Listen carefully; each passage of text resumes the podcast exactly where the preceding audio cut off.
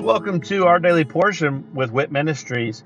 I'm Matt Russell and I'm the director of WIT Ministries. And at Walking in Truth Ministries, we want to help people to be able to live a more God centered, God focused life and uh, in every aspect of their life. So, the purpose for this podcast is for us to really strengthen our biblical discipline of reading the Bible. So, I'm going to read a scripture every day where I'm going to share a nugget about that scripture and then I'm going to say a little prayer at the end, and that will be the entirety of our episodes for this podcast. Uh, please feel free to check us out at walkingintruthministries.org, or you can also check out our other podcast, which is Living the Wit Life with Walking in Truth Ministries. I hope that this podcast blesses you as much as it blesses me. And uh, let's go ahead and get started with our daily portion.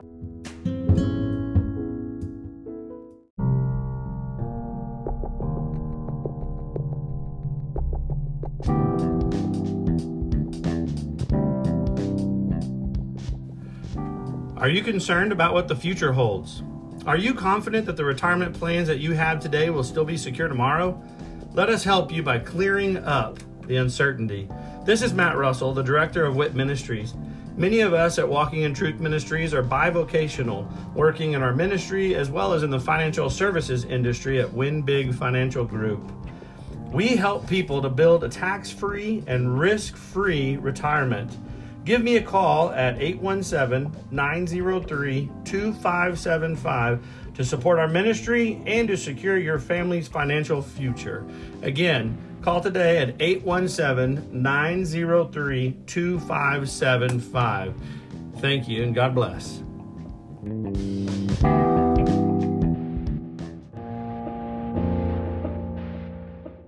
Joshua 8 The Conquest of Ai. Now the Lord said to Joshua, Do not fear or be dismayed. Take all the people of war with you and arise. Go up to Ai.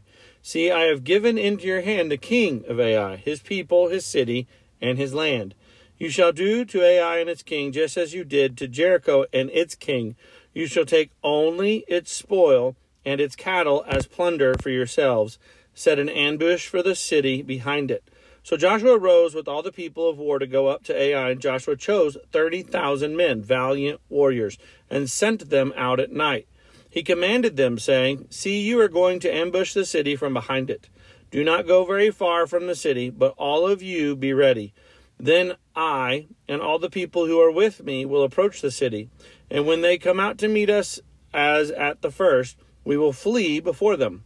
They will come out after us until we have drawn them away from the city. For they will say, They are fleeing before us at the first. So we will flee before them. And you shall rise from your ambush and take possession of the city, for the Lord your God will deliver it into your hand. Then it will be when you have seized the city that you shall set the city on fire. You shall do it according to the word of the Lord. See, I have commanded you. So Joshua sent them away, and they went to the place of ambush and remained between Bethel and Ai on the west side of Ai. But Joshua spent that night among the people. Now Joshua rose early in the morning and mustered the people, and he went up with the elders of Israel before the people of Ai. Then all the people of war who were with him went up and drew near and arrived in front of the city, and camped on the north side of Ai. Now there was a valley between him and Ai, and he took about five thousand men and set them in ambush between Bethel and Ai on the west side of the city. So they stationed the people, all the army that was on the north side of the city, and its rear guard on the west side of the city. And Joshua spent that night in the midst of the valley. It came about when the king of Ai saw it, and the men of the city hurried and rose up early and went out to meet Israel in battle, he and all his people at the appointed place before the desert plain. But he did not know that there was an ambush against him behind the city. Joshua and all Israel pretended to be beaten before them and fled by the way of the wilderness. And all the people who were in the city were called together to pursue them. And they pursued Joshua and were drawn away from the city. So not a man was left in Ai or Bethel who had not gone out after Israel. And they left the city unguarded and pursued Israel. Then the Lord said to Joshua, Stretch out the javelin that is in your hand toward Ai, for I will give it into your hand. So Joshua stretched out the javelin that was in his hand toward the city. The men in ambush rose quickly from their place, and And when he had stretched out his hand, they ran and entered the city and captured it. And they quickly set the city on fire. When the men of Ai turned back and looked, behold, the smoke of the city ascended to the sky, and they had no place to flee this way or that. For the people who had been fleeing to the wilderness turned against the pursuers. When Joshua and all Israel saw that the men in ambush had captured the city and that the smoke of the city ascended, they turned back and slew the men of Ai. The others came out from the city to encounter them, so that they were trapped in the midst of Israel, some on this side and some on that side. And they slew them until no one was left of those who survived or escaped. But they took alive the king of Ai and brought him to Joshua.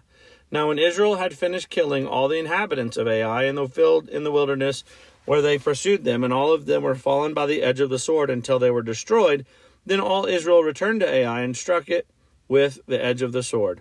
All who fell that day, both men and women, were twelve thousand, all the people of Ai.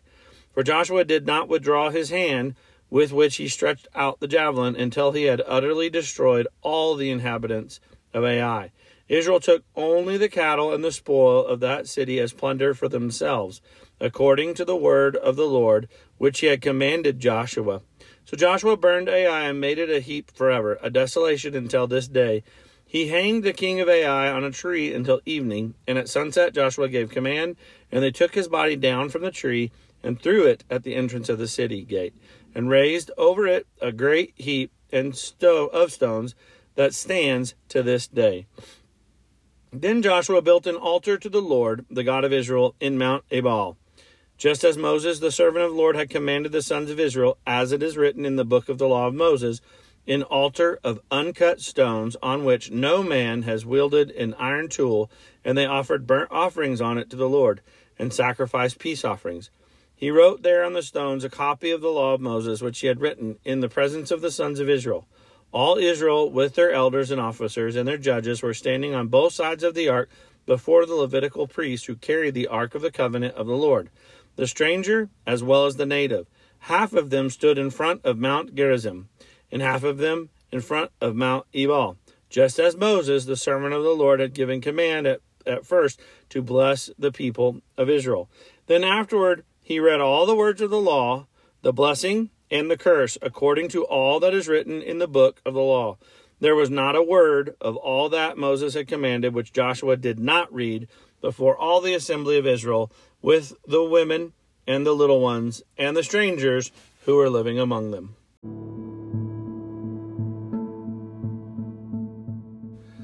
I know we're looking back on Joshua 7 to start this with Joshua 8, but we have to remember that in Joshua 7, Israel is defeated at Ai because they were doing it by their direction, by their desired plans, by their ways.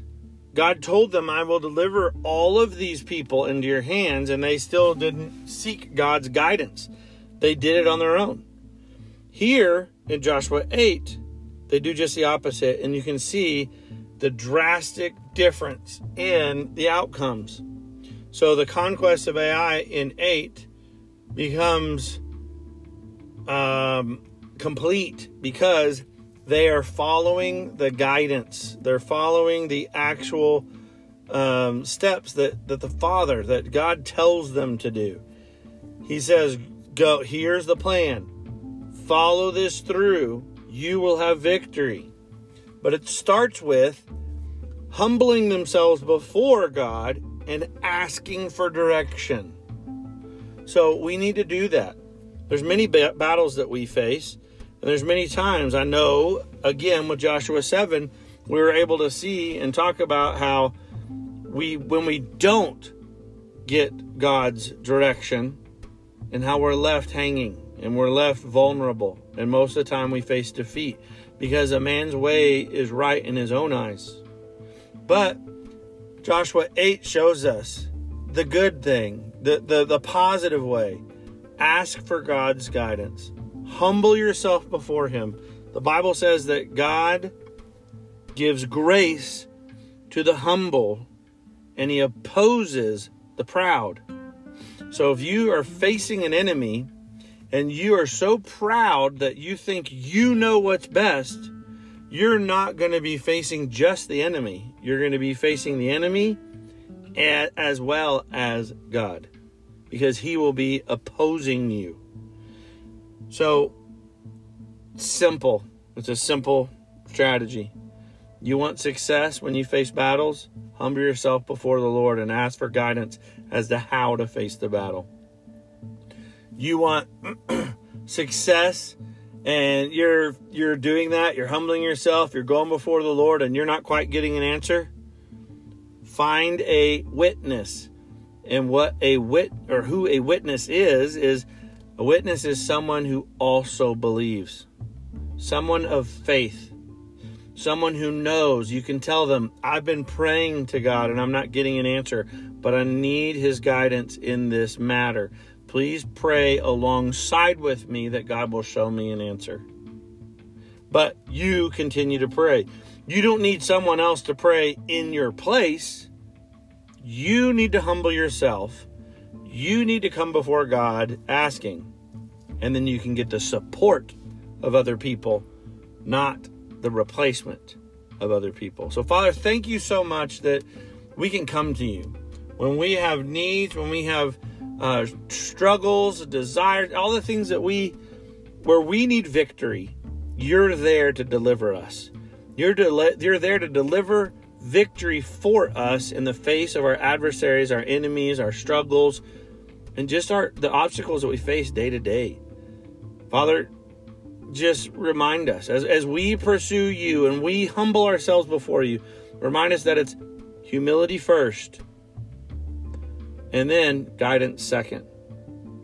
And let us never vary or never veer from that, Father. In Jesus' name, amen.